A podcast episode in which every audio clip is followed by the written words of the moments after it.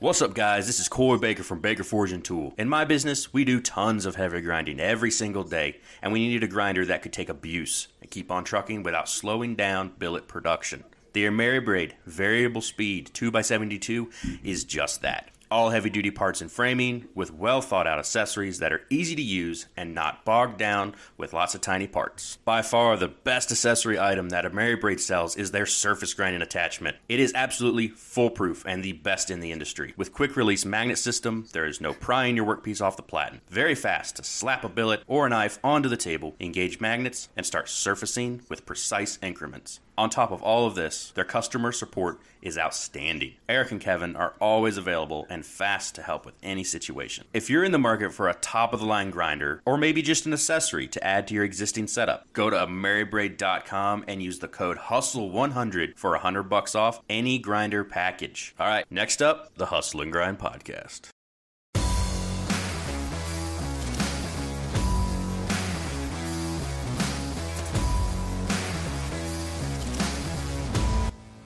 What's up, everybody? Welcome back to the Hustle and Grind podcast. I'm your host, Noah from Entiat River Forge. With me, your other host, Ryan from Ryan Chadbourne Knife Works. Today on the show, we have Colton and Carver. Gentlemen, how are we? Swell. I'm sorry. Yep. Swell. Going. Oh, Swell. sorry. I didn't. I didn't shout out your guys' uh, your, your Instagram. So, we, uh, Barbell Blacksmith, or is it ba- Blacksmith or Bladesmith? Uh, it's Blacksmith, Barbell Blacksmith on Instagram, and then Bridger Forge on TikTok. Gotcha. And then Nordland Forge for Carver over here. Yep. On every app. Nice. So we have a third. I don't know about you, Colton, but we have a third Lord of the Rings enthusiast in the house. Absolutely. No, I I am the OG Lord of the Rings enthusiast. Uh, so there's four of us. This is going to be a Lord of the Rings heavy episode, Oh, you everybody. know it. Hell so yeah. you know. All right. So, okay. Well, the first thing we need to talk about is Colton. You just finished up an Elvish sword. I did, yeah. Uh, so let we got we got uh, people are flashing memes at the screen here. So this is going to be an interesting YouTube episode for the five people that watch this on YouTube. Uh, so Colton, tell us tell us a little bit about uh, about your Elven sword build and the the inspiration behind it. Yeah, so uh, I love making swords. I started making swords before I made knives um, back when I was like, you know, 11, 12, 13, uh, before I knew there was like a market for knives. So I love making swords. That's where my roots are. And so um, I really don't make them for stock, though. I only make them on custom orders. So whenever I get a custom order for a sword um, and the person's willing to put the down payment down immediately, you know, um, I'm really pumped. So this guy um, is a total Lord of the Rings nerd, and he was like, "Hey, uh, I want a elven sword different from every elven sword designed or in a movie or anything in the uh, in the lore behind Lord of the Rings." And I was like, "All right, let's do it." So basically, with that sword, I looked at you can by looking at it, you can definitely see different influences from different swords. Um, uh, namely Orcrist, um, the uh, infantry sword from the elves and the Hobbit at the Battle of Five Armies, and then um, some other ones, uh, Hadhafang and a couple other swords. Just the overall flow of it, and like uh, how the handle is shaped and terminated and all that. Um, but on top of that, I added a cool bunch of cool facets on the blade and on the handle and on the pommel and guard. And then the handle itself is East Indian rosewood with some uh, elven kind of leaf and scrolly sort of engravings with gold leaf enamel um, inset into the engravings. yeah the uh the engravings in the handle were really what kind of set it off that that final finish touch. That was awesome. Uh you gave it a you gave it a name. What was the name I forget. Hold on. It was uh, find it, i believe Yeah, here. Yeah, Nia here. Uh, basically, in uh, Silmaril, that basically just means overlord, and the guy thought it was cool, so we went with nice it. okay that's that's what i was looking for was the translation is that sindlaharian or Yeah. is that um okay Yes, yeah. very cool that that's an awesome sword i love that uh carver what have you been working on man what's your uh, what's your latest because you're always building swords right you don't correct me if i'm wrong but i haven't really seen too many knives from you i've just seen swords right Well, honestly, I've been wanting to make more knives, but Yeah, I, Carver I'm only getting knives. swords. Yeah, I don't know how apparently, but uh, I can only make swords. It's just like my soul is bound to do it, I guess. And um, I that's all promoted, so that's all I get orders for. I don't I don't get orders for anything else. I swear to God, people don't even know I make knives or anything. So So Yeah. what, what's your latest sword build that you've been working on? Well, the one I'm working on, I, I don't know if I should show that one. I have a finished product here if you want me to show Sure, that yeah. instead. Um, so I've got this arming sword, just a simple historic stuff. I like to keep my stuff at least rooted in history to a point. My mother is here. Uh, Hi, mom. but um, this is a uh, 1075 and 15N20 um, crushed W Damascus cladded San Mai double fuller, super super tapered. Uh, it's got the old um, reinforced tip, wrought iron fittings, uh, copper spacers, and a carved walnut handle. Oh, very cool. So yeah, and then I've got the sheath or the scabbard, um, copper sheet metal uh, throat and shape, uh, like seven thousand year old bog oak from Ukraine, um, and I carved the uh, old man of the woods, kind of like the wood spirit into it, and then I've got my typical carvings. Uh, like I made it kind of a dwarven style sword, and uh, yeah, they, my scabbard is also made from the same exact uh, walnut that the handle's made of, and fleece lined. So this thing, Oh, very nice. uh, what is it? The what's the Blizzard Dairy Queen Blizzard test? It works. But then I've got. I don't want to keep going, but I got this thing I'm working on. I don't even know what to call this thing. Just an elven sword, just like Colton. Uh, definitely looks a lot like the uh, Will Ramos sword I made about a year ago, or a little over a year ago now, but a little bit better. I'd have to say a lot more facets and uh, craziness. It So, yeah, looks kind of like uh, that one. Kind of looks like if the elves were Spartan as well. Like Yes. it's got like a Leonidas He- type feel to it. He wanted uh, a khopesh, so that that is uh, that's a it's a two sword order, one for the husband, one for the wife. That's the husband's sword. I'm making a basket hilt bastard sword for the for the wife. Um, but he wanted a khopesh, and I I pretty much refused to make khopeshes for many reasons, including the scabbard. Yeah. I, I just I'm, I'm not going to figure that out. I'm not doing it. I just refuse khopeshes, at, at least for now. So I came up with that thing. Pretty much it. Very cool. dude i'm gonna i'm gonna stroke you both off for a second because you're very young you're both very young and the work that both of you put out is so fucking ex- exceptional that like every time you guys post something i feel bad about myself. I'm like god damn. I'm like holy shit. Like keep it up dude. You guys are doing awesome. Like noah and i have said before we only have people better than us on the show so well, we we definitely appreciate that. Yeah. you suck at uh, w- uh, cornhole though, so I, I feel like I'm justified a little bit because uh, we were able to kick your ass in cornhole, so it makes me feel a little bit better. I was I was a bit tipsy for that. Okay. I Just was. I was you were drinking. You were drinking like the the most modest bitch beers in history. How were you possibly tipsy? You were out there drinking like Smirnoff Ice or something like that. Like I was drinking Jack. okay, like I with the coolers, but okay, still. all right. Well, that's all I saw, so I was a little confused about the uh, the tipsiness there. Uh, hey, also none of us got water that day. Okay, we've been busy walking around the show. Okay, Okay, no food, no water. okay, that's fair. That that Yeah. makes that makes a big effect. got- I'm, I'm not a lightweight. I promise. yes. we got woke Yes, up super early by Jeremy Ballaball's fucking alarm. Fucking Oh, that's right. You guys were staying in the for, like, same an room. I forgot. yeah, and Jeremy Ballaball's phone. He uses the same alarm as I do, so I'm looking for my phone, thinking it's my phone. It's his phone, and he's just like ignoring the shit out of it. I believe I told him that alarm needs to die, bro. Why did you set an alarm? I woke so up because Kevin tried cuddling with me. sleep deprived, dehydrated. Blade show's a good time. Yeah. it's a great time. It's fantastic. Mm-hmm. All right. So, uh, Ryan, do we want to hear from one of our lovely sponsors, the beautiful people who sponsor this show? We do, and I need to apologize to our lovely Yes, sponsors because I was unable to drop their ads in in editing in the last episode, so I had to drop them at the end, and nobody listens all the way to the very last second of the episode, so nobody heard it. So I'm sorry, everybody. Let's hear from uh, Maritime Knife Supply. Hustle and Grind is sponsored by Maritime Knife Supply. Whether you're looking for steel, abrasives, handle material, forging, epoxy, or anything for making in general, Maritime Knife Supply has you covered. And in the US or Canada, they ship faster than the great Cobra chicken goosesses that their country is known for. Go to Maritime Knife Supply, and when you buy a 10 pack of belts, get 10% off. And tell them we sent you, eh? Thanks, Luke. Carver, go ahead and unmute yourself. I muted you. I don't think you did. I can still hear all the all, all the background noise. Yeah, I, Oh, I, I- I don't know. I didn't mute myself, so Okay. said you I did. tri- I tried to. oh well, it's okay. Sorry, give me give me one second. You're if it good. wants to. Oh. Oh, there you go.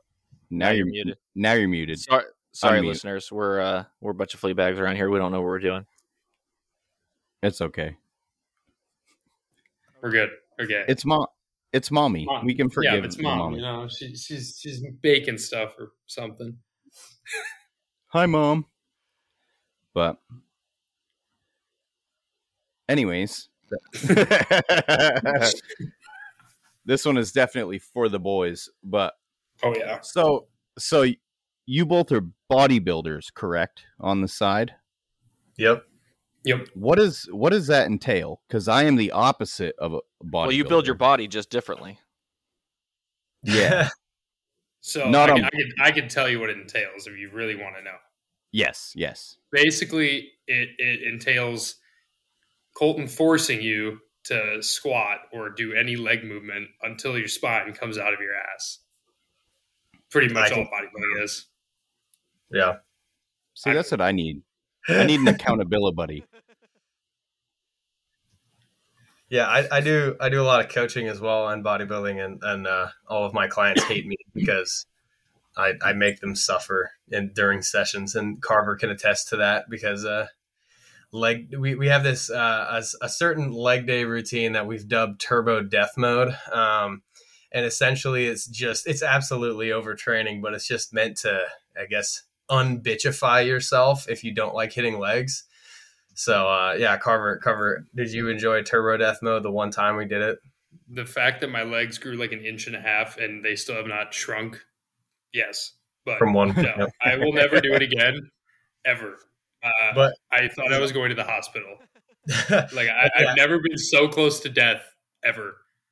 Wow. So- Seriously, essentially, essentially, bodybuilding is just eating it. It because there's not really an off season. There's just different types of seasons. So one season is just you're eating as much as you humanly can and lifting every single day, essentially like six times a week, um, for you know hour to an hour and a half at a time.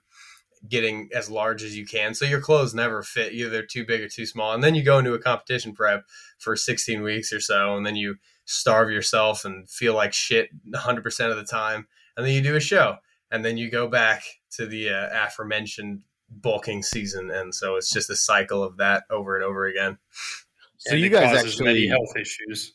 yes you guys actually compete. Then it's not just for Yes. your own. Oh, okay. What what does a Correct. competition like that? Let me look ask you a question. Oh, sorry, Ryan. Well, Yeah.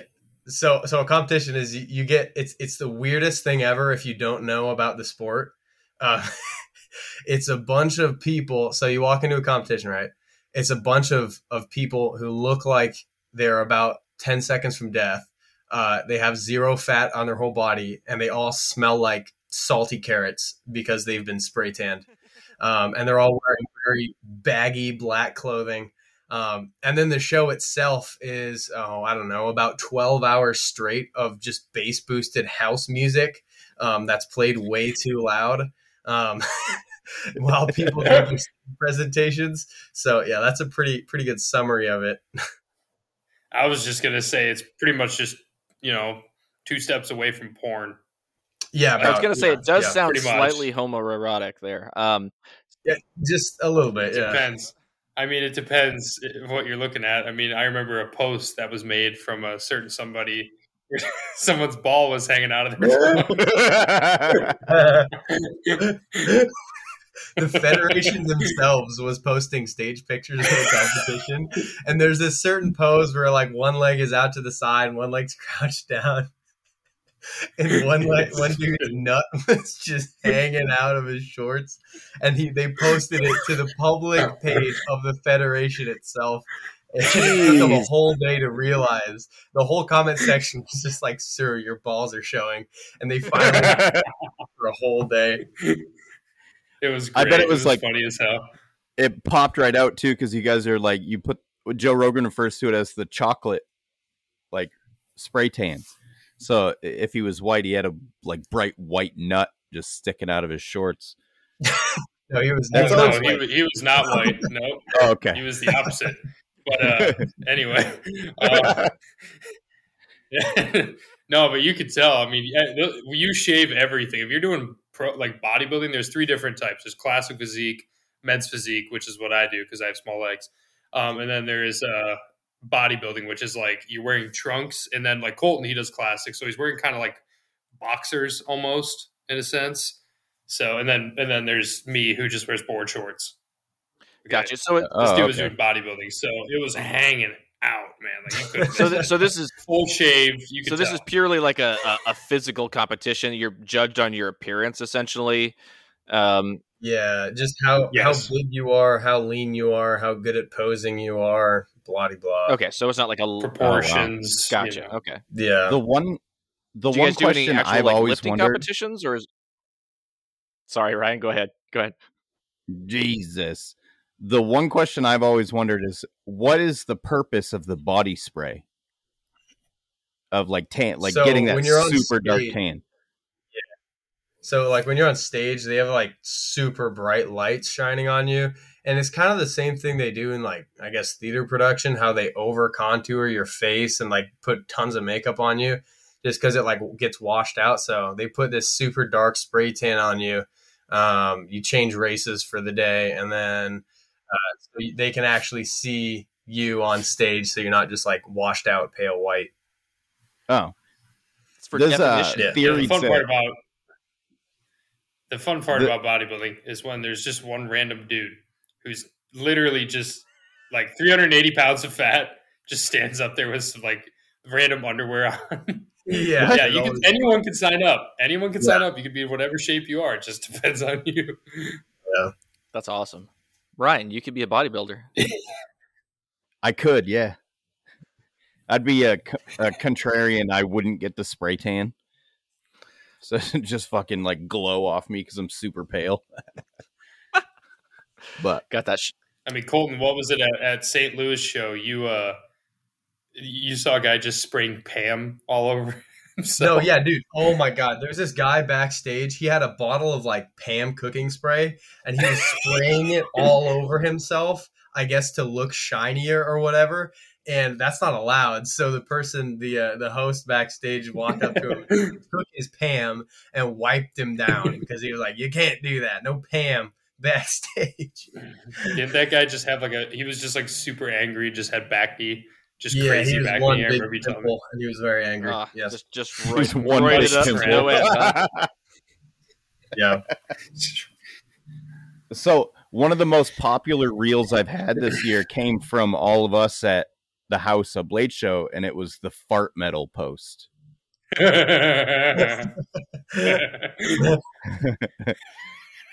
For I- the listeners, Watch that. I'm gonna pull that up. for the listeners, fart metal is a thing, and if you're a child like all of us, it's super funny. So you should go look it up. It's fucking hilarious. How did you guys? Because I was introduced to it from you. So how did you guys come across fart metal? Oh, it's simple. Uh, we looked up uh, on Spotify two different things, and we're huge metalheads. So I think I think was it me or you who looked it up? Because I remember Uh, being in a car, and I think I looked so- up just fart and metal. so, so up. yeah, no, okay. So there's this thing on Spotify. I don't know if y'all have Spotify, but it's something that we that that is so funny to do. You can think of anything you want and type it in Spotify. I guarantee there's a song about it. So you type in. I think we were just in the car, and one of us typed in "fart metal" into Spotify, and lo and behold, there's like five songs called "fart metal." There's like "fart metal" one through five, and it's just like speedcore death metal, but all the lyrics are just fart noises. Wow, that is oh, epic. it's so good. Oh yeah. the video we watched, the guy was like chugging milk. and then like right when the beat drops, he takes his shit. it's like right. Right. okay, yeah. I should have saved this for I the barely after show. remember that. You were you were a Oh, little yeah. under the weather. I, I might have not. I, I might have been a little uh, off my face with tiredness, as it were. That's fine. What I missed. Oh, nothing. We're just just finishing the fart metal thing there. So okay, so actually, this Oh. is a good time. We're talking about metal here. I'm finally not outnumbered. Uh, normally, we have guests that like nice, soft, happy music, and then Ryan, who listens to pretty much everything except metal. Um, so I've been trying to do this segment on the show of like what's the one song that you're listening to in your shop this week like what's the one that when it comes on like it gets you fired up and you're actually like gets you inspired to keep working and it's not going to be some whiny little you know baby music since i'm asking you guys I'm gonna go first on this one, Colton. So I was listening to Aces High. Okay, but here's the story. So Oh, I was so jamming good. out like air guitar, air guitar, and everything while I was making this failed slithery pattern. So I failed that because I suck. so I was like jamming out one moment to Aces High, just like yelling to the top of my lungs, and then oh, well, there goes like all of my billet with cracks. That's nice. So, so you're saying it Yeah. doesn't get you fired up and it makes you fail. yeah i was going to say this I is the yeah. opposite of what we're looking for but that fires me up. hey, that fires me up. To tell Colton to get over to my shop and teach me how to make mosaic. So hey you can come down here, bro. I'm here all day. no, no. I guess I I, guess for dogs. me, I, I really like Iron Maiden. Iron Maiden's like one of my favorite bands. I've, I've listened to them since I was like five. Uh, Flash of the Blade by Iron Maiden on Mm. Powerslave is like, oh my god, it's so good. And it it has to do with swords, so you know you can't really not like it. You know what I mean? that's a good one Yeah. Yeah. ryan what you got I want to clarify that I don't not listen to any metal, but I listen to like pussy emo metal. So I, I'm too Push. like like asking Alexandria. So I'm like too ashamed to like tell anybody about it. But It's um, like really, really pop like metalcore. Here, here, I got a song for you. I got a song for you. Uh, uh, listen to "Face Fisted" by Mel. Face okay. fisted. I'll give you two hints, and this is what I'm going to leave it at. It has to do with Batman, and you need to watch the video as you listen to it. There are four songs. You should There, watch them all. yeah, there are but- four, but that's the first one you need to listen to. So, Okay. Uh, break fingers. I'm So gonna what- punch what it into got? Spotify right now. what, what For you got songs Ryan? I've been listening to. yeah Oh, geez, I don't know. I've been listening to a lot of podcasts lately. I've been catching up on Oh, Fire and you know- Steel, Matt and Shane's Secret podcast. Um, face fisted. Okay, You, so kn- I got it know, in my all I can remember is all I can remember of Blade Show is is telling you Noah that I made swords for like three fu- fucking three three of my favorite You were like, bands who haven't? Yeah, and you're like, who haven't you made a sword for? I'm like, well, Colt and I are going to be making a Ulfberht for Amon Amarth. so Speaking of which, I got I got an email back for that again. He was like, "So, uh, when are you guys making that?" are they coming to America or what? well, they they come to America every year, dude. We just got to do it. Just got to Okay, well, do it. tell me when they're going to be around, and we'll get going on it. We'll look at, we'll look up a tour. Okay. so can you Yeah. So we, we have like five listeners that are metalheads um can you talk All oh yeah no it's it's I, I get anytime we talk about metal music, I get DMs from like the same people and like no one else because no one else gets it. Um, what uh, so what swords did you make and who were they for? And then we're gonna get back to the song thing. Okay, so to start off my uh my tour, my own tour of sword making for these blades or not blades, but, for these metal bands, I, I started I messaged uh Taylor Barber from Left to Suffer. He and I have become pretty good friends over this. So I made him a knife. Um it was more of an axe than a knife. Colton can attest to that. I think had the thickest edge of all time. but uh then he posted it, and I I got in to talking with Will Ramos and then uh, Kyle Anderson from uh, uh, what is it, Brand of Sacrifice. So I made those two swords. I made Will Ramos a Gomai, uh, like Elven sword, like the one I already showed, pretty much. And then I made a. I didn't really make um, Brand of Sacrifice one. I just had a falchion that was like not selling, and I said I'm just gonna get rid of it. Just you could have my in. So, leftovers yeah, here. There you go. Yeah. Oh, and then I then I made uh, Shadow of Intent a Kinjal, which was a sword I'd never heard of until uh, Ben, the uh, singer or vocalist, uh, told me about it. So yeah, so he educated me. Very cool. Didn't you say you had one for uh, the guys in Bad Omens? Yeah, I made I made well. He bought that knife. He uh, bought a Bowie knife from me. He bought two knives from me. He bought a little everyday carry.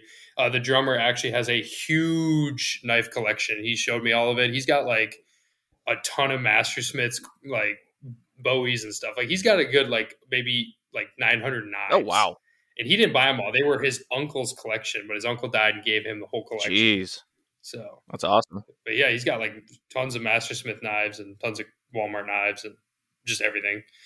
Nice. yeah. So the song I've been uh, really getting into this week is um, "Deep in the Willow" by Knocked Loose, and I don't know if anybody listening to this knows who Knocked Loose is, but it's essentially a band that the music is really only appropriate for being in a pit, like. it- It's the kind of music that you listen to and you suddenly feel yourself wanting to like kick somebody in the head for no reason whatsoever. Start moshing. Yeah. And so it's really not appropriate to to listen to at my day job, but I do anyways, and I might get slightly violent when that happens, but I- I think it's okay. Uh, I'm a mechanic, so I can I can smash things, and and nobody's nobody's worried, so it's good times. But yeah, it's uh, any if anybody's been on uh, you know Instagram or TikTok and they've come across a video where suddenly the singer goes arf arf, that would be the song that I'm referring to. what the fuck? Yeah, I know that song. I, I've never listened to them, but I know they were at Knotfest. Colt and I went to Knotfest with two of our other buddies, and uh, that was my first moshing experience, and it was frightening. It was I had to guide him, guide him through how to mosh. In his first mosh pit, everybody else is like serious, running around, hitting each other. Carver's like taller than everybody. He's like smiling. He's like, oh, jumping around, like looking around. He just, Dude, now if you get me in a mosh pit though, because I've been to a few concerts and I've moshed, like now you get me in there, I'm sitting there and I'm like, when I get in it, I'm just like, my goal is so no one can move me. Like I'm trying to like push, I get in the middle and I just fucking push everyone around and, and make sure they cannot move me from the place I am at. That's my little thing. And it's fun. you know? have you? Uh, then you get into the wall. I was just about to ask, have you uh, have you experienced a wall of death yet? Oh yeah, I was even at the Bad Omens concert, uh, which was it was the worst wall of death ever because the floor of the venue was it was like um it was like epoxy floor, you know, like like a roller rink or something. So when everything when it gets condensation, it gets slippery as shit. Oh, So this thing got so slippery, I just face planted before I even got to hit people because I slipped because I was wearing Vans. That was fun. Uh, but no, yeah, I've been to the Wall of Death uh, at the Shadow of Intent concert. That was fun. I What get the red fuck up is a wall I of was, death? oh, so a wall of death. We're gonna take you to essentially- one. There's there's several bands that like intentionally do them. Uh, it's very frowned upon nowadays because people have like died in them. Um, but like essentially the singer, if there's like a real gnarly uh, breakdown coming down or something, they'll tell everybody to part, or maybe they just do it by themselves. And then when the when everything drops, everybody just sprints at each other and they just collide. Um, It feels Oh. like the uh, Battle of the Pelennor Fields. That's what it You feels guys are like. perfect for that. yeah, Yeah, yeah, um, it is. so- it's awesome. there was one I went to uh I went to Lamb of God the first time I saw Lamb of God in um Sokol Auditorium in Omaha, which is this tiny little auditorium, and there was 500 people in there, and they were packed like shoulder to shoulder, barely any room for anybody. And uh, the the first thing I noticed when I was entering is there was an ambulance parked out front of the venue, just like preemptively, and I was like, "Oh, geez, what is going on?" Um, and so I think it was uh, Redneck. They started playing Redneck, and you know the the beat dropping Redneck Carver. Um, Yeah. everybody tried to part, but there was it was so packed that they couldn't really park that much. And then everybody just like sprints at each other from point blank, and a couple people had to be carried out in stretchers after that. So I don't know if I've I- been to a concert without an ambulance out front. Um, right, yeah, Yeah. uh, one of the No, but uh, well, I went to a concert go ahead. that uh, Whitechapel was playing at, and uh, the the lights were so intense. The dude literally right next to me had a seizure and just went boop straight down, and uh, so we had to carry Oh, him out. But yeah, my first wall of death was uh, my my favorite band in the whole world is called Oh Sleeper, and they have a song called uh, Charlatan's Host that this has a crazy scream at the end of it. That's like this. It's not a full on breakdown, but it is. Um, and I I didn't know what a wall of death was, you know. And all of a sudden, he just stops the song, and everybody starts to go, and I'm like, okay, all right, so we're split. Oh, this is what's happening. All right, and it was it was so intense. It was one of the best experiences of my entire life. I freaking I've I've loved every time that I've gotten to do it since. So so since we're bringing this up, I want to bring up a topic. So, what's the best band you guys have seen, like performance wise? What do you think is your best? I already know yours. Live? Colton. Maiden. Iron Maiden. I thought it was Lamb of saw, God from the I last. saw Iron Maiden three times. Every single time, it was on their Book of Souls tour. Their like their performance is just unparalleled. I mean, second to that would probably be Lamb of God, but just like you know Bruce Dickinson, he changes costumes for every song. They have this gigantic platform up back, all these props. Every he's sprinting around waving a flag. And this dude's old, you know. It was just oh my god, it was amazing, so good. Ryan, what you got? Well, it depends. What do you rate a good? Do you rate it as? Do they sound as good as they do in the album, or their intensity? Because I, for Yeah, me, just I think, performance. Yeah, the best live show I've ever seen, I think, was Coheed and Cambria. And like, yeah, people can give me shit for that because it's an emo band, but they're really, really good live. Hey, we all Their grew new up listening to sucked. My Chemical Romance. Okay, like we can admit it. It's fine. Colton will not admit that. I, I did Yeah, not. I was gonna say. would give him shit for My- it.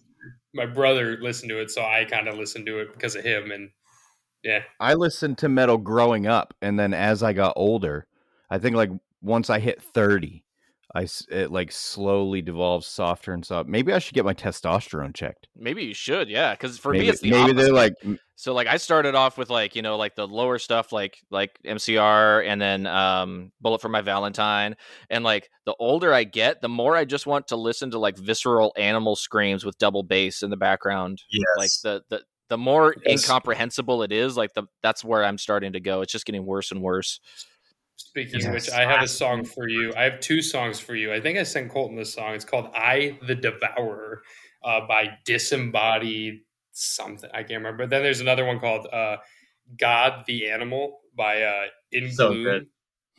It's it's so, the ending is just eerie. Like it's a minute of just one singular like scream that just keeps getting louder and louder and more high pitched. I feel like It's- I've listened to it's that recently I don't know what this the name sounds really familiar Mm.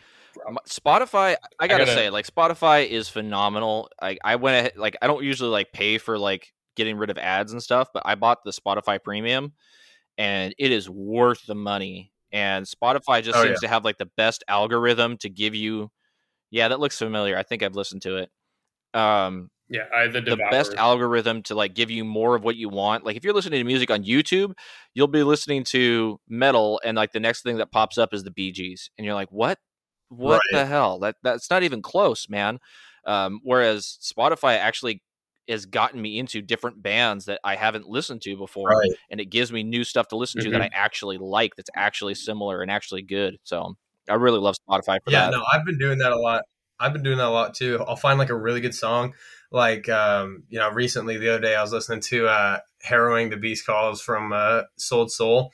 And I went to the radio, uh just the radio of that song and all like probably five out of the the first 10 songs were from bands I didn't know and they were all phenomenal and I'm like, "Oh my goodness. This is so Yeah. good." Well, and it's really great when you, when I'm doing like a bunch of grinding or or forging, but mostly grinding. Like I don't want to be constantly like changing songs on my phone and stuff. Like the fact that I could just Right. let it play and just listen to music constantly and keep me upbeat. I listen to podcasts on occasion, but when I'm grinding or working in the shop, I need something to keep me moving. I got to do music, so it's really nice to be able to do that. Speak, speaking of which, have, has Colton and I brought up our uh, our metal band that we're making? no, but I think this is going to be good. No. So oh, it's have, great. We, we have this fictitious metal band, this deathcore band that we uh uh we came up with. I don't even know what we were doing. I think we were just in the shop because he used to work in my shop for a couple years starting out and and we would just make up all these stupid stupid jokes but this one was this fictitious metal band called poop grunt and uh you know it's in the same Nice. vein as like uh uh uh fetus and cannibal corpse and stuff like that and it's just a poop themed metal band and uh shall i read some of the songs we have Yes, you have like a list of forty, don't you? i have a list of songs uh for poop My Would favorite is them or is that too vulgar go ahead. I feel, but that's up to them. Let, let, us hear. I mean, I- we, we have we Yeah. have to know. All right, now. bring it the on. listener, Bring the it on. listeners already know what they're getting into with this episode. If they don't want to know, they're just going to turn it off. I mean, that's fine.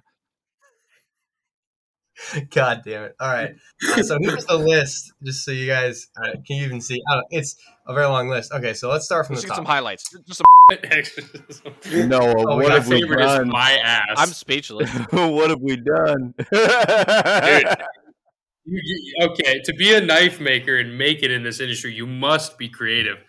mm-hmm. Absolutely. And that's that's how Colton expresses his that was a that was a creative Hey, list. man, if, if if you think Another that's way- vulgar, go look at go look at some of these deathcore band songs. Go look at Cannibal Corpse's songs, all of them. They're far away. Oh, yeah. Oh yeah, My was- favorite though is my ass. That is like the best song.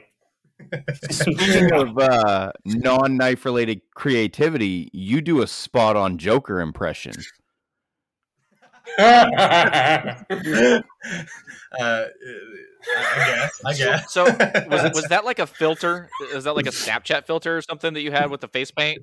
so, so yeah, the face thing was just a Snapchat filter, but the voice is just whatever. Yeah, I those are those are things that that again jokes that came up late night in the shop with Carver. Can you do it? what it? was what was the one week? Go ahead. Can you What's do that? it off the cuff? Can you do it off the cuff, or is that something you got to like be in the mindset for? Kind of, kind of gotta gotta be in the mindset a little bit. Just, just give us a, a let's put a smile on that face. Um,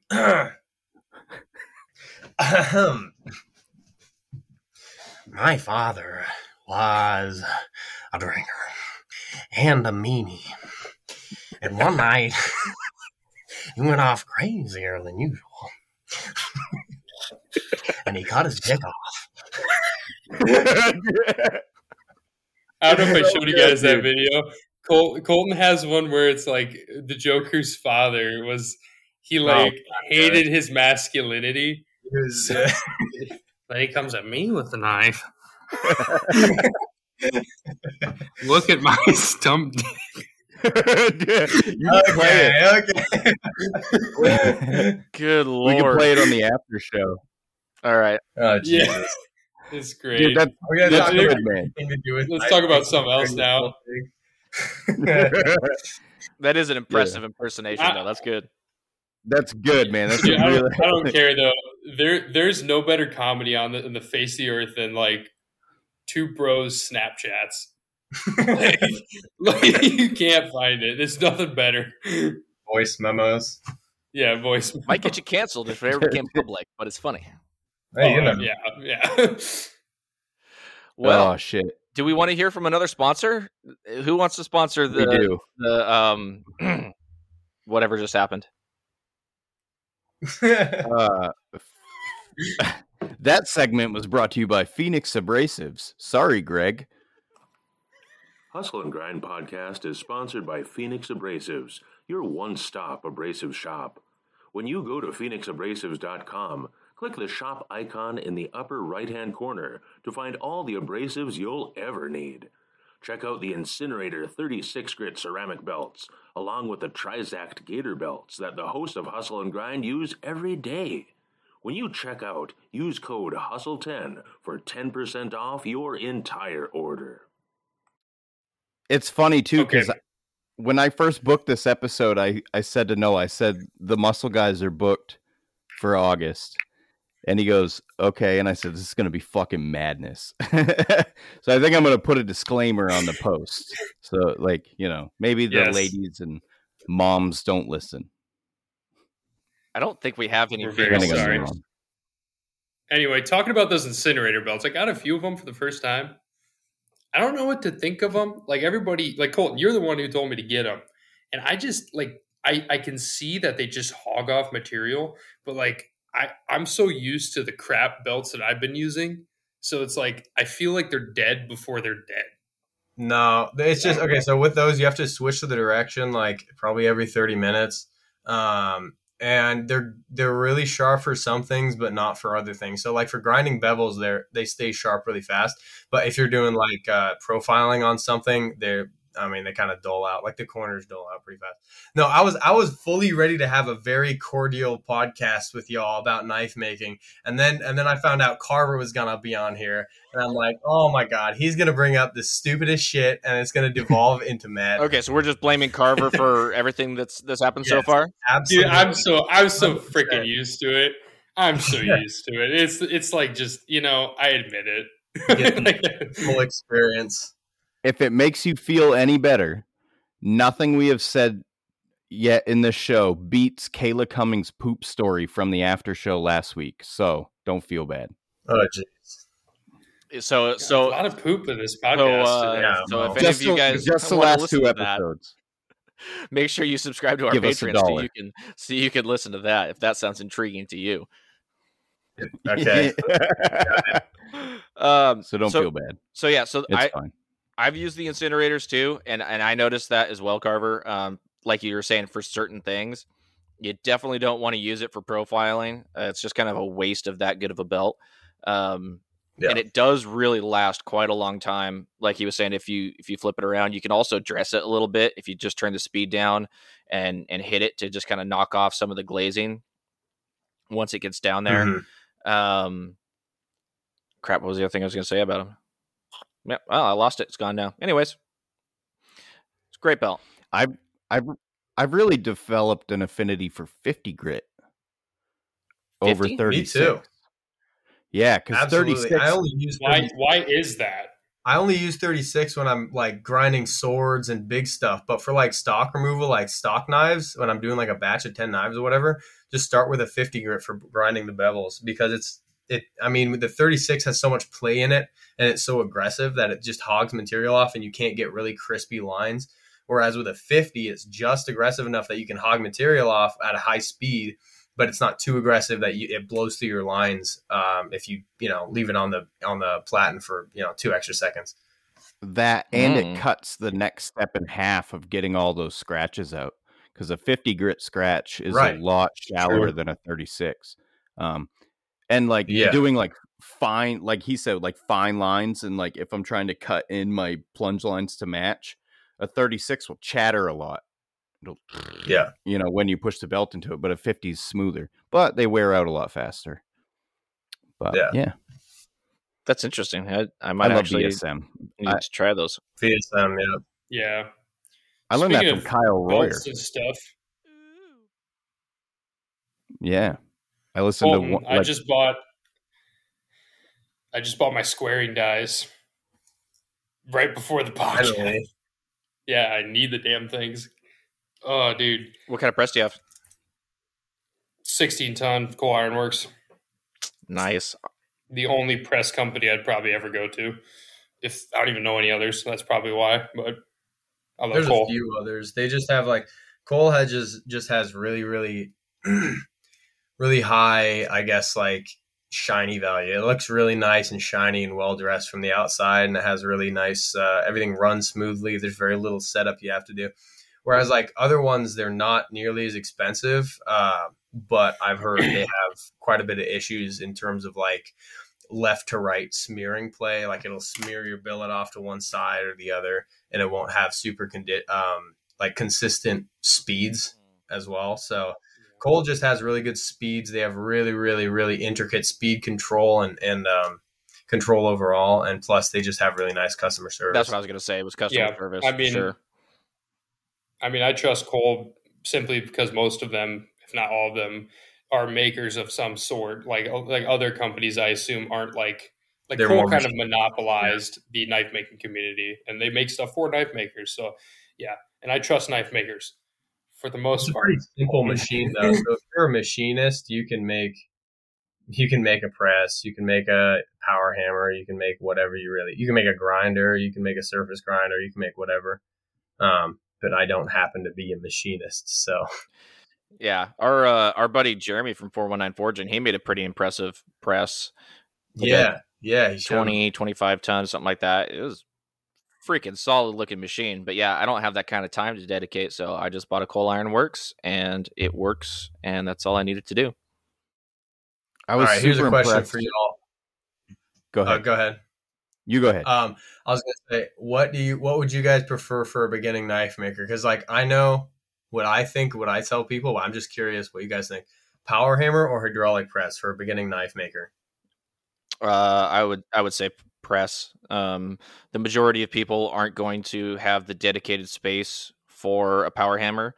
They're not going to have the Right. kindness of their neighbors to be okay with a power hammer running, and the the ease of use without. I mean, you can squish stuff and not f it up constantly with a press fairly easy.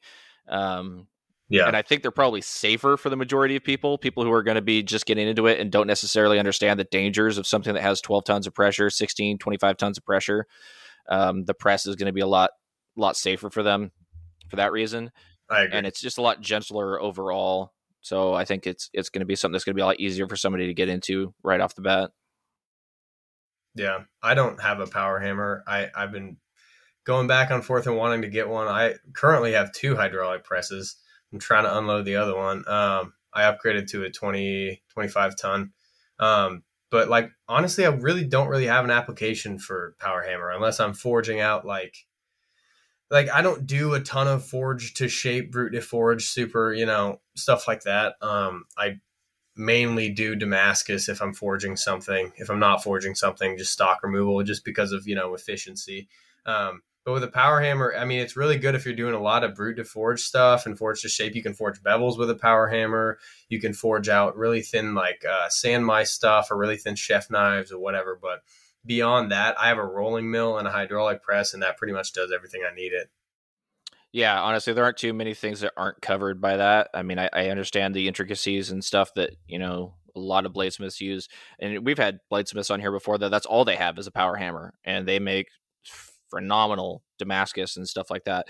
But uh, Yeah, I mean, especially for, I mean, my shop is tiny. I can't I can't fit a, a power hammer in there, and I I don't feel a need to at least at, at this point.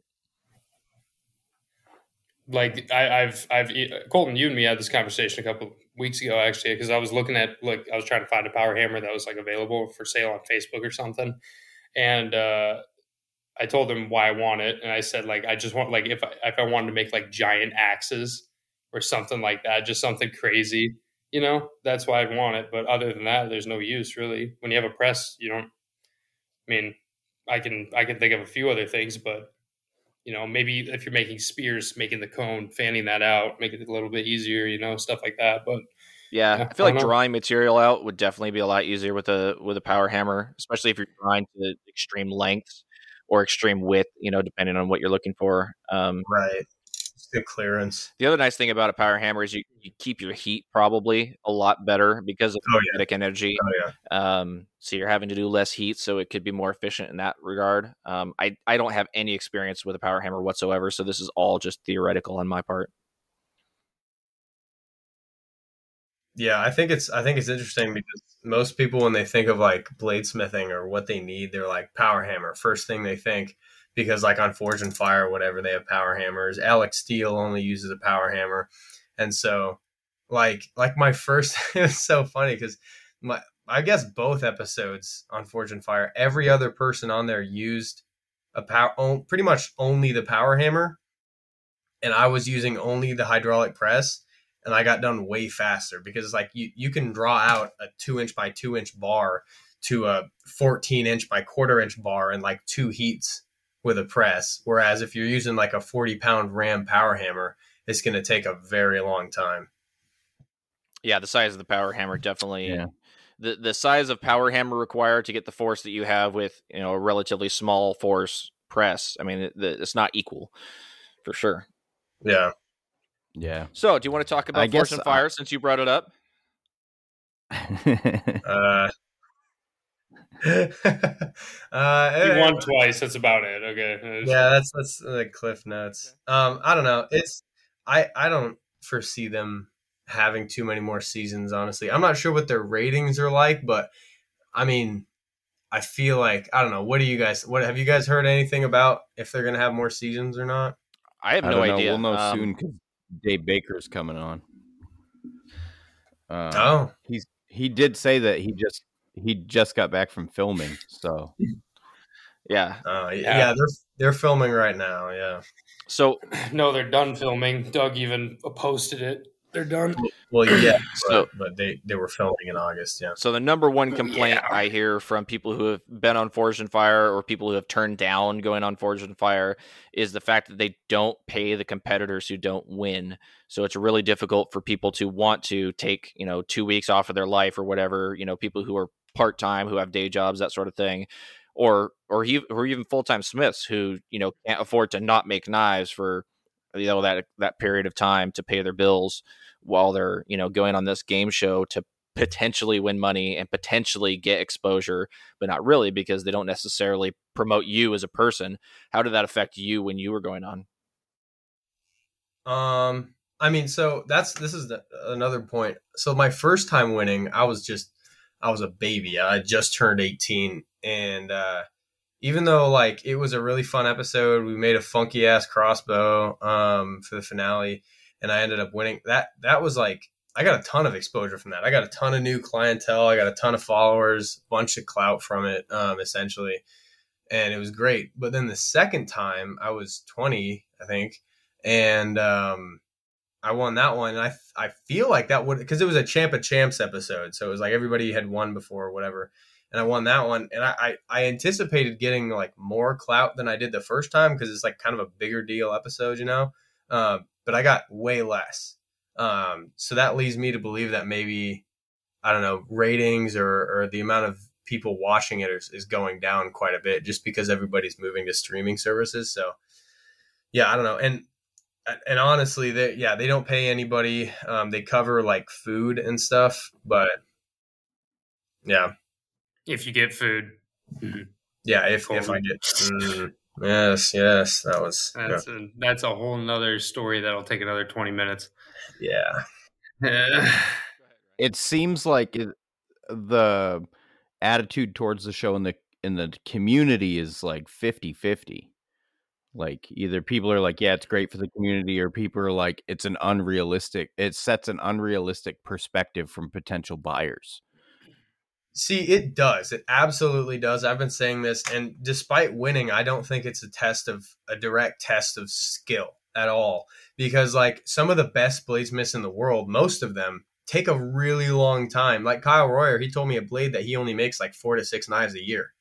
Um, and so like they take a very long time to make one thing. And so even though you may be a master smith and you get thrown into these competition competition where there's a unrealistically small time constraint, um, you might look like you have no idea what you're doing, but that's just because they're like, hey, make canister out of bike parts in three hours and, you know, heat treat it in a forge and, you know, all that crap. Um, so I, I don't think it's a direct test of skill, but I do think that it is, it's basically who can think on the go and prioritize um, steps and who knows the steps the best and can do it as fast as you know who's really good at grinding fast who's really good at moving steel fast and planning um, and basically knowing how to do a bunch of random stuff. That's pretty much all it is. Yeah. I was It's a I was hoping. well, I think I can legally say now, or I since the no. season's over. no. Oh, you can't no don't risk rip. Okay. Don't risk it, bro. We're not Don't worth do it. it. Don't risk it. uh, it's uh, it's it's tough because like if you tell random people like, "Hey, I'm a knife maker," yeah. like, "Oh, oh, are you going to be on Forged in Fire?" And in my case, I don't forge. I'm a stock removal guy. How do you explain Yeah. that to somebody who has no fucking idea what the hell you're talking about? That the end product then is is basically the same, if not better, but you don't have a forge. I have a forge. and then they're don't all, use it. they're always like they're always like, oh well, you're cheating, you're skipping steps. What you don't have the skill to forge it, and it's like, dude, if I get if I get an order for a hunting knife and I have 50 blanks cut out of that hunting knife, you think I'm gonna go light up the forge and chuck something in there, forge it out, have to grind off the forge scale, renormalize it, and no, I'm, I'm just gonna cut it out of something and you know grind the bevels. It's gonna be the same product at the end. Yeah, that's what I've realized, especially with TikTok. Um, since he and I, you know, pretty much mon- not monopolized, but we pretty much have a lot of following on TikTok, so that's where a lot of orders come from and a lot of comments, right? And the amount of people that have the wrong idea about this is is absolutely ridiculous. And it's not because, in, in my opinion, it's not because people just watch too many TV shows and stuff. It's just simply because um, I don't know. There's just some like No, how can I it's, it's because all these the, the the kids, the little children on on TikTok, and even a full grown adults. oh full grown. all they know is like, oh, forge stuff like Skyrim, Lord of the Rings, whatever. Like, oh, you have to forge weapons, but you don't forge weapons, so you're not a real knife maker or a bladesmith. I'm like, well, Yeah. there's a knife make, there's knife making, which is you know stock move, and then there's bladesmithing, which is like forging it. But you can be both, or you can be either, and you're going to make just as good of a product. You know what I mean? Yeah, but like even I, there's a comment that I got or a thread of comments that I got um, from a guy because there's the uh, old argument that the that's not real Damascus argument that we've all heard. And this one dude basically said, "I I'm not a real bladesmith because I don't forge." I'm like, I'm a very very confused in this comment thread because what he I think he was trying to say is I don't smelt my own steel. Mm-hmm. Okay, and a lot of guys now, like I've noticed, because I've had this comment with from multiple people. I've I've had seen this comment a lot in other people's posts that like people think you must smelt your own steel to do this. Like that's what you're supposed to be doing to make it real bladesmithing. Yeah, and I've gotten that It's so comment from fucking people. I've been That's so retarded. so I mean, that's that's two different things. yeah, I've gotten It's two different questions things. about that because I've been doing a lot of uh, like markets and shows lately where people come up and talk to me and and so they're like, oh, so you, you actually made these? I'm like, yeah, I made all these knives, and they're like, oh, like everything, like even the steel? I'm like, well, no, I didn't, I didn't make the steel. Like I, I don't dig up ingots and and forge them, you know. And they're like, oh, is this real Damascus? I'm like, Or- well, it depends on what you consider to be real Damascus. It's pattern, it's pattern welded steel that I forged into uh, a Damascus blade, you know. And so then, you know, most people are pretty cool once you explain to them, like, oh, hey, no, this is this is not real. I use known good steel. This is, you know, 8670 or this is 1084 and 15N20, whatever it is. And it's like, okay, well, so this is the properties of it and this is, you know, why I use what I use. And most people are pretty chill once you're like having a face to face conversation and like they can understand it. The Mhm. problem is, is that most people just don't before they walk up to the, you know, walk up to their keyboard or walk up to talk to somebody. They just they just don't, and it's it's fair because Yeah. they don't, you know, you know they, we can't expect everyone to know, you know, everything that we know, but uh, it's difficult to educate them. It's really difficult to educate them, especially online. And I then like there's the- there's the issue of. Go ahead. I like the you didn't fold it ten thousand times, so it's not as strong. Oh yeah. People, those are good ones. You, you you literally did not cut yourself and pour the blood into the blade. Mm, yes, You're not a bladesmith. Colton, what were you going to say? It has no essence.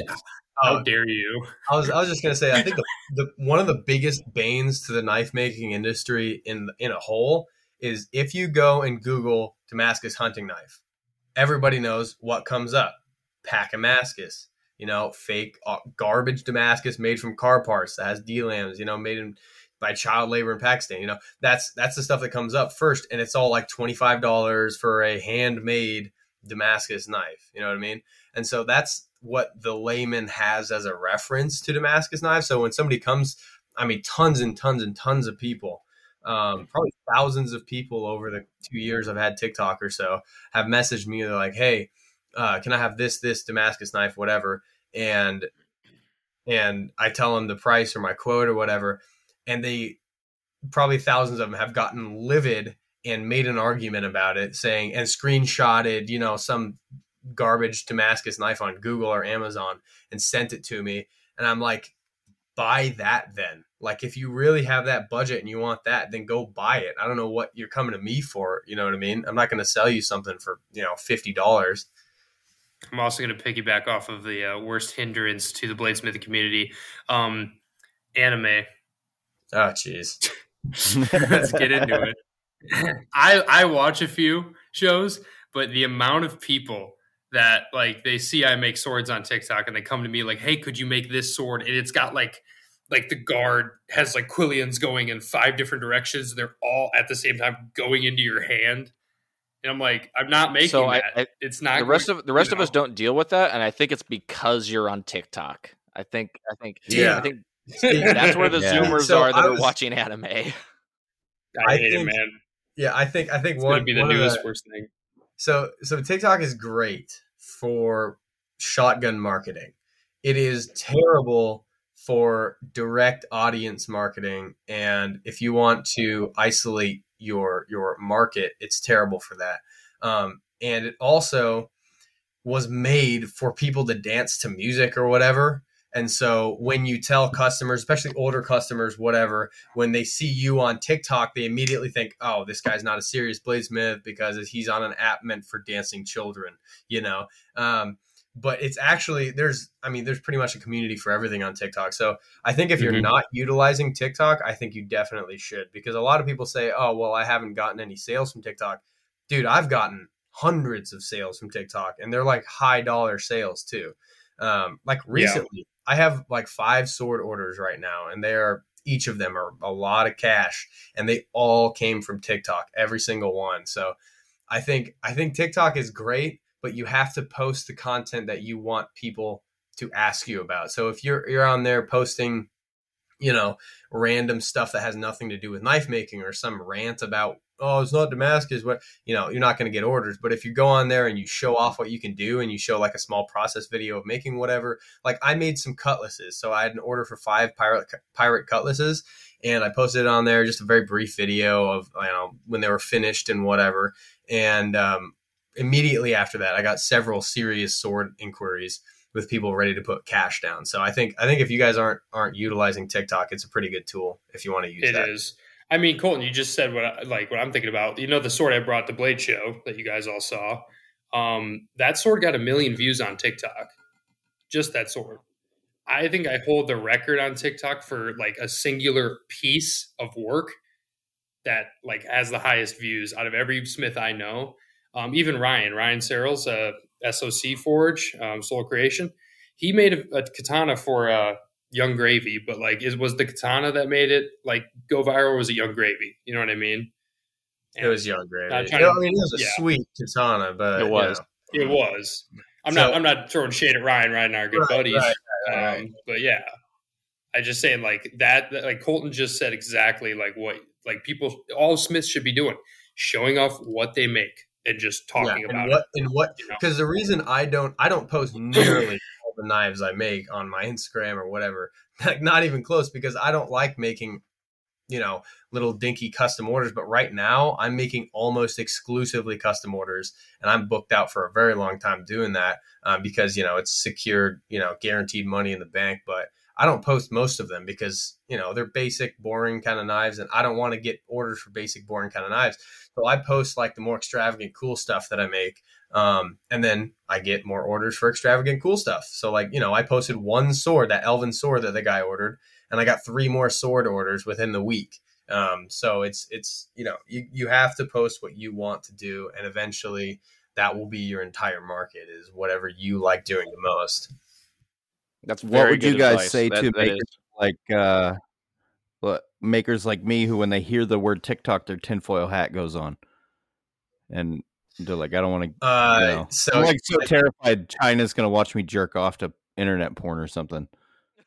yeah. So I mean, TikTok. That's you got to be real careful with TikTok. I never scroll through TikTok. I never comment on TikToks. I never like TikToks. I don't engage with TikTok beyond posting very specific. Uh, I want to say PC uh, posts. Um, now, now TikTok hates knives and weapons and stuff. So they, they used to be terrible. Like every single thing, if, if there was a knife in the background, they'd take down your video for a dangerous acts.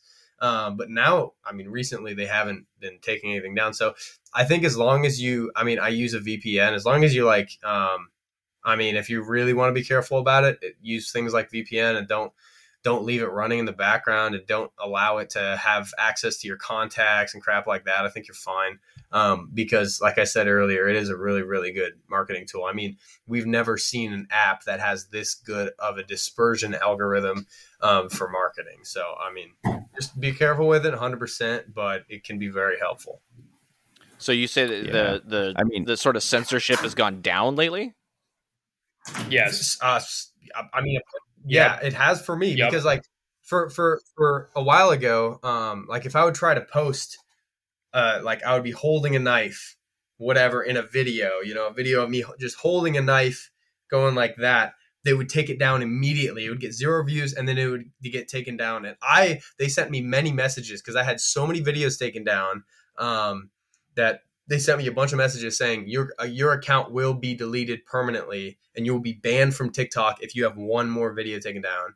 And I got that video over and or that that um, notification over and over and over again. And I haven't had a video taken down in three months, and I've been posting lots of videos with me holding swords and knives and stuff. So I don't know if something changed, but it seems like it's a lot more. I, I think I think you know with the political thing that happened with TikTok, they're trying to ban it. I think the uh, people over at TikTok just said, "Fine, then let's just go all out and uncensor everything." Because like you talk about uncensors- uncensorship on that app, there's a lot of things that are uncensored on that app, like Oh, even yeah. more than usual. So it's like yeah. I don't know what they did. I, I'm not, I don't work for HR in TikTok, so It's But, weird how yeah. all these platforms do that too. Instagram just started messing with me over dumb shit.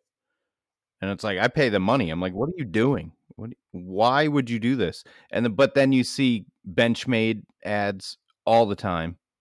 You know, yeah. all these companies, Cricket, Kershaw, I always see big knife brand ads pop, pop up in my scroll. How come they're not fucking with these big companies? Why are they messing with us? Why, you know? So it's it's weirdly nefarious how they censor us.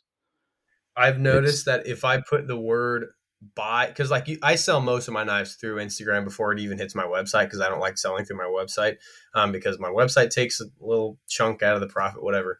Um, but I, I sell most of them through Instagram, so I'll post like a knife drop on my Instagram, and if I say the word knife, purchase, buy, or interested, it gets flagged. And recently, it's been been getting taken down, and I've been getting warnings saying your your posts are not eligible to be shown to um, non followers. Um, and then I would appeal it, and then it gets appealed and all that. But still, I get these notifications, and it's like, are you serious? Like over me saying DM to buy or DM if interested, um, they take the post down and then censor me and shadow ban me from anybody. It's like, dude, come on. God, I'm dealing with it. Every app just hates you. I guess. Right. I haven't had an issue yet on Instagram. I knew about it, but Uh, I'm dealing with it right now. Yeah. They I can't boost ads because I can't boost posts because I boosted a post twice selling knives. Same post they they approved it twice and then the third time they disabled my ability to boost posts and then they disabled my Facebook business page. And Damn. my effort my efforts to go through customer service have been just foolish. They just run you in circles. It's like what can you do? What, what's even the point of paying the 15 bucks a month? surprisingly one of the most powerful marketing tools that i've used is having decals on the back of my truck uh, for my business I, i, I get get on that. I get probably I don't know two to three phone calls a week from people that are like, "Hey, I was following your truck earlier today, and and I saw the sticker, and I figured I'd call you." And um, a lot of it, like local business, is king, 100%, because you can get it in cash. You know where they are. You don't have to ship it. You're not communicating via email with somebody in Australia or whatever. Um, and so, yeah, that's great because we can just meet up. They drop by my house, they give me cash to get the knife, and that's that. Or if they want to come out to my shop and do a lesson or see the knives and pick one for themselves, um, you know, that's so local businesses always consistent and very, very straightforward with no hoops to jump through in terms of marketing, um, censorship on big social media platforms. For sure. I do a lot of local business. And so I'll do, you know, local pickups and stuff like that. And it's always a lot easier when you could talk to somebody in person and make sure that you're making what they actually want. And I'll, I'll, get, yes. I'll get the the worst thing is when you you get a message from somebody and they say what they're wanting and you ask them you know let's say three qualifying questions and they respond with yes it's like um okay well that was three questions and none of them were yes or no questions so yeah um that's yeah yeah. That's why I've I've narrowed it down to like about four questions. And if they can answer those four questions um, then i ask if they have if usually it's some you know some sword or a certain type of special dagger or whatever. And so i'm like hey if you can send me a picture of exactly what you want because usually people you know they're like hey can you make this? And they send you a picture um, you know that'll make it a lot more cut and dry for me to work off of. Um, and so like i'm like hey what blade length and handle length like overall length and dimensions do you want? What handle material do you want? What color schemes do you want? And what steel do you want if you have a preference of steels? And usually if they can answer those then you know we're good to go. And and providing an extra picture of what they want or a drawing or whatever um, that's even better so it's pretty hard to mess up an order if they can do that um, and i also have been doing a ton of uh, custom like laser engraving because i have a laser engraver access to a laser engraver um, and that has opened up a ton of business for me. Do you guys have access to laser engravers? I know. I think one of you guys. I think Noah. Don't you have Noah one? Yeah. has one. Yeah, yeah. Those. Yeah, oh, God. it's so nice because somebody's like, "Oh, I want, I want, you know, some bird engraved on the side of my knife or whatever." And before I would just be like, "Oh, well, there's a sale I can't do," and now I'm like, "What bird?" You know? Yep. and so, yeah, like, dude, I, I'm gonna have to go over to Lincoln or uh, actually Clay Ironborn Forge. He has a laser engraver. He, I was gonna meet up with him in November and uh, laser engrave. I got this like Irish ring pommel long sword, and uh, it's got the guy wants his coat of arms, his family coat of arms. He wants his last name. He wants a bunch of different knot work that I can't do with carving chisels, everything. And I'm just going straight to laser engraving on it. Yep. Yeah, it makes everything a lot easier. need- yeah. Well, guys, we've been going for I an hour and access. 15 minutes. I think it might be time to switch over to an after show. Cool. Yeah. Yeah, we didn't we didn't do Florida man. Oh crap! Do you guys? Two. You want to play play a little game real quick? I got distracted by the poop talk. sure. I like games. Okay, so we're actually playing. Uh, Ladies and gentlemen, get ready to play. Where in the world is Florida Man? My jokes bad. on you. This is actually fake news. so, oh uh, no. it's okay. We just play silly Hold games. on. Oh my gosh, we gotta do this. It's time for some fake news. Police warn that flushing drugs could create hyper-aggressive meth alligators. Police say man with no hands and no legs is armed and on the run. A man admitted to the hospital with 25 plastic toy horses inserted in his rectum. Doctors have described his condition as stable. You made them know we have to play them. Okay, all right. You, you know, I don't feel so bad about what we were saying earlier. Though. like Golden's eight eight hundred uh, song like names. Yeah, that's It's fine. fine.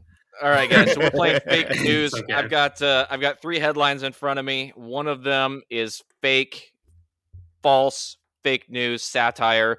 The other two, unfortunately, for the future of mankind, actually happened. They're real. It is your job to guess which one of these three is the fake news. We begin. Florida man holds synchronized lawnmower ballet performance in retirement community talent show. Next up, Florida man sells fully functioning F-16 fighter jet online, only 8.5 million. And lastly, Florida woman doused herself in Mountain Dew to erase DNA after murder.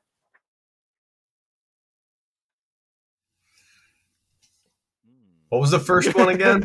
The, it's the first one. It's the first one. Uh, the first Gotta one is first. uh, Florida man holds a synchronized lawnmower ballet uh, in his retirement community talent show.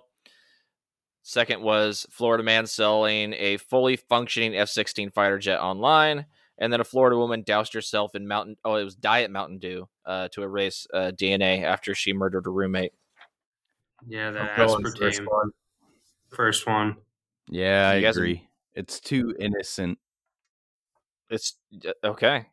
All right, fair enough. I feel like everyone in Florida has, you know, access to an F1 fighter jet. Yeah. Well, damn it, that was way easier. All right, you guys win. That was that was correct. Well done. I didn't have. I think this might, be the, this might be the first one we've ever done that didn't involve the word meth. Wow. So well, I think Florida. It's a very mean, we Florida drug, if you will. We're we're classing it up like- on this show. Clearly, Yeah. This may be the end of our rise, I think. that's all. It's all downhill from here. yeah. No. What do you have to This say has been- that, Colton? Good. This has been fun. All right, congratulations, Carter or Carver, on uh, on ruining our reputations and, and killing our podcast. So with that, Oh, hell I yeah. mean, well done. Uh, so anyway, so we're gonna go over to our It's not the only route.